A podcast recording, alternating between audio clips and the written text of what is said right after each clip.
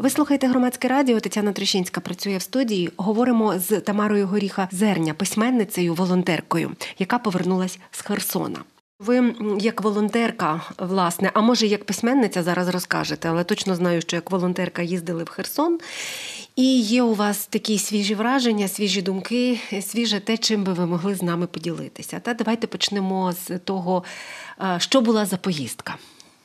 Ми з моєю видавчиною, видавчиною Іриною Білоцерковською, видавництво Білка, давно пообіцяли собі з'їздити в Херсон як тільки буде така можливість, як тільки його звільнять. Там лишилося багато наших друзів, багато наших читачів.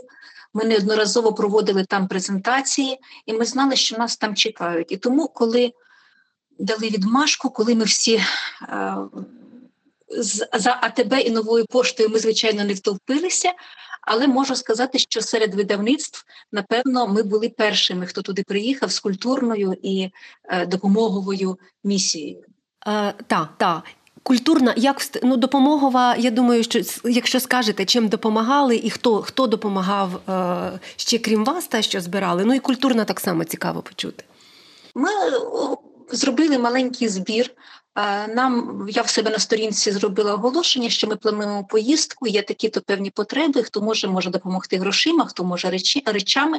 Ми попросили поділитися теплим одягом на підлітків переважно на дітей і підлітків, тому що діти мерзнуть. Ми говорили з багатьма херсонцями, і нам кілька разів повторювали, що у нас діти, діти мерзнуть. І е, нам привезли, принесли, прислали, е, перерахували на карточку грошей. Е, ми завантажили е, вантажний бусик. Е, в дві тони, здається, може щось таке. Ми зібрали 60 тисяч гривень. На ці гроші закупили їжі швидкого приготування сублімованої, е, ліхтарів, свічок. Там ще дещо по списку, те, що нас просили місцеві активісти. Херсон справляє враження незабутнє. Він темний, він чорний, він почорнілий на лиці, він постарівший, він виснажений. Він виглядає так, як виглядають люди, яких випустили з підвалів, в'язниць і з концтаборів.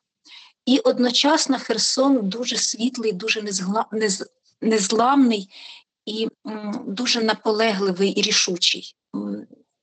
Мені було страшно, наприклад. Я в цьому спокійно зізнаюся, тому що ми ночували там саме в той день, коли в ту ніч, коли були обстріли масовані, але по суті вони що що вночі, там, що вечора. І що мене дуже здивувало, що люди, в яких ми зупинилися, вони навіть не нервували, не підстрибували. Тобто, одна я казала, ну може, ми в підвал десь підемо, може заховаємось, а вони так якось слухають. Ні, це там е, туди то виліт, це, це, це, це навпаки приліт, це виліт види зброї розрізняють і абсолютно спокійні. Я кажу, чому ви не нервуєте, чому ви не панікуєте? І вони мені говорять, Тамара, це таке щастя, що ми вже вільні, нас вже не лякає абсолютно нічого. Навіть якщо буде якась приліт, е, чи порозбивають наші будинки, чи щось тут буде таке, це вже такого значення немає. Головне, що ми в Україні, і головне, що ми на вільній землі. І от оцей мотив полегшення щастя людей, які вирвалися на волю, це неможливо ні описати, ні передати в короткому інтерв'ю. Це треба бачити. Так боляче і так щемко, неймовірно просто. Я запитаю про побут, а потім, звісно, про якісь речі символічні, тому що так, з огляду на те, що ви кажете. Побут це все-таки те, що забирає, та оце забирає оці, оцей щоденний час, щоденний ресурс і так далі. Тиждень тому я говорила з громовицею Бердник, яка а, теж так відвідала коротенько. Не було нічого крім газу. Що зараз? А, ніби вже сьогодні чи вчора там комусь дали електрику о, на якісь критичні об'єкти, а, але в суботу ще світла не було, не було вже давно не було води, газ був. Газ це порятунок, на газу можна грітися, на газу можна варити їсти. Херсон певною мірою рятує те, що у них переважна більшість будинків газифіковані і навіть панельні, тобто багатоповерхові будинки. Крім того, у Херсоні досить великий приватний сектор. І я так зрозуміла, що багато містян із тих, хто не виїхали, вони просто перемістилися в приватні будинки до своїх друзів, до знайомих, потіснилися на якийсь час прийняли. побут складний, але набагато складніший він був в окупації. Ми про це говорили з дівчатами. Зокрема, не раз підкреслювали, що вони не купували і не брали від росіян нічого. Вже в самому кінці, наступивши собі на горло, довелося купувати корм для тварин, для котів. Тому що українського вже не лишилося. А так, десь по знайомих, десь на закритих базах, десь десь під поли, десь в магазинах, які лишилися і торгували там е, за гривні українською продукцією місцевою. Е, треба було постійно викручуватися. Якщо щось вдавалося знаходити, от ми у пані, якої ми ночували, вона каже: сміється, у мене стільки макарон. Дешевих, що мені напевно до самої смерті їх вистачить, тому що ми, коли побачили, що ще вони наші, ми закупилися, і тепер мені не страшно взагалі нічого. У мене є тушонка і в мене є макарони. Будемо робити собі зажарку і е, варити їх стільки, скільки треба. Це сумний трошки жарт, але в, в ньому є Е, люди без грошей, люди збідніли, вдячні дуже тим, е, багато працювали на е, компанії, які мають юридичні адреси і головні офіси на вільній території, на вільній Україні. І от люди дуже вдячні, коли їм перераховували зарплату в подвійному потрійному розмірі, коли ще можна було ніби наперед. І от на ці гроші, наприклад, в квітні, отримавши зарплату за квітень і за травень, частково за червень, вони розтягли її фактично до листопада за ці гроші жили. Дуже сутужно. Зараз були повідомлення, до речі, про те, що там почали виплачувати ніби пенсії, але складно, я не знаю, чи вам вдалося якось про це щось поговорити, там отримати інформацію, що відновили, от уже після звільнення. Такої інформації ще не було, але я я впевнена, що це повинно потрібно робити. Угу. Ніби відкрилися відділення, якісь мобільні Приватбанку, де можна отримати. А відкрилися на момент нашого на вихідних. Відділення нової пошти теж переважно мобільні, тобто вони оголошують роботу, приїжджають на кілька годин, обслуговують людей. Величезні черги, тисячні, uh величезні черги до АТБ. Люди дуже скучили за українськими продуктами, за українськими е, асортиментом, за цінами, за вибором. Те, що пропонували росіяни, це було значно гіршої якості і набагато набагато дорожче. Навіть ті люди, які це купували в силу обставин, вони всі визнають, що без українського, без наших було тяжко. І коли заїхав АТБ, і виявилося, що там є звичний асортимент, і за звичними цінами черги вишикувалися кілометрові, просто як не знаю навіть з чим порівняти. Люди стоять цілий день на вулиці в черзі для того, щоб потрапити всередину щось купити. А, якісь інші ознаки, уже які я сподіваюся, з'явилися присутності української влади, поліція, а, місцева. Я не знаю, там місцева влада щось робить, чи ну от щось такого бачили. Працює працює військово-цивільна адміністрація є поліція, е, е, відбуваються призначення на комунальні керівні посади, і наші активісти, і взагалі наші патріоти стурбовані тим, що відбувається. Є дуже великий ризик реваншу колаборантів, е, є великий ризик, багато хто втекли разом з росіянами, з тих, хто були засвідчені чи якось це проявили. Але велика кількість лишилася, і тут дуже важливо не прогавити момент, прослідкувати, щоб е, люди, які були нелояльними до України, і люди, які допомагали окупантам, щоб вони не мали доступу до прийняття рішень. Це дуже дуже важливо, як для Херсона. Хоча в Херсоні легше, тому що там все таки потужне є ядро патріотів, активістів, які і в окупації боролися. Ми всі чули і знаємо про херсонських партизанів, про те, що не відбувалося, і зараз контролюють ситуацію в тісній співпраці з силовими органами СБУ. Е, є списки.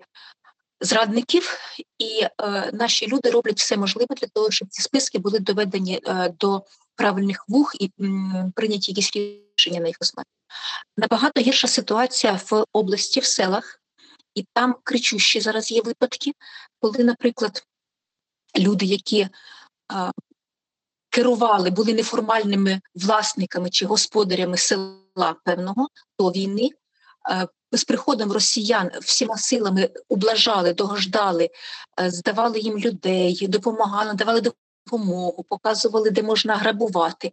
З приходом поверненням України, української влади, тут же вийшли жовто-блакитними прапорами, і тут же всіма силами намагаються знову потрапити е, в керівництво і очолити як мінімум розподіл гуманітарної допомоги. Наші це бачать, намагаються протидіяти і ем, досить успішно, на мою думку, хоча проблема є серйозна. Люди обговорюють от цю тему пов'язану з колаборацією, тобто вона така, знаєте, чутлива е, для них важлива. Постійно. Причому дуже дуже серйозний моральний аспект. Є вчинки, які, можливо, не підпадають під статті Кримінального кодексу, але самі по собі настільки промовисті, що вони роблять неможливим співпрацю чи навіть життя в одному населеному пункті з такими людьми. От, наприклад, випадок, коли власниця магазину в маленького єдиного в селі окупантам росіянам віддавала хліб дуже дефіцитний на той час мішками безкоштовно. І в будь-якій кількості і каву, і чай, і посмішка, і обійми, і все, що потрібно. А коли прийшли наші і зайшли військові щось купити, потім хлопці жалілись, каже, нам продали чотири буханки хліба і чотири е, бляшанки енергетика за 1200 гривень в цьому магазині. Це жах. Це, що це у вас за ціни тут такі? Що це у вас за магазин такий? І от такі випадки, розумієте, вони є, люди це бачать. І е, всіма силами намагаються з цим боротися, якось цю проблему вирішувати. Якщо на це заплющити очі, і якщо не дотиснути, е, ми будемо мати проблеми. Запитаю, е, напевно, так, про символи хочу запитати, бо це така, таке теж щемливі е, ті моменти, які ви навіть у себе у постах наводили, так, про те, як е, люди зберігають оці символи спротиву, і вони навіть не настільки очевидні, як прапори. Там були навіть і інші цікавіші моменти. Мені дуже шкода, що ми з вами по радіо зараз спілкуємося. Якби було телебачення, я б вам показала, тому що в мене під рукою вони є. Тоді а, розказуйте, люди, хоча б. Так. От е, люди робили е, брошки, прикраси, жовто-блакитних кольорах, е, в такі ніби вогняні пелюстки. Тоді дуже багато мотанок різних в жовто-блакитних із вишивками, маленьких, великих. Вони їх потім роздавали військовим, вони їх дарували. Окремо підійшла жінка і сказала: у нас є група, була група, де ми плели е, стрічки на руки, е, такі, як ніби. Е, плетені браслетики.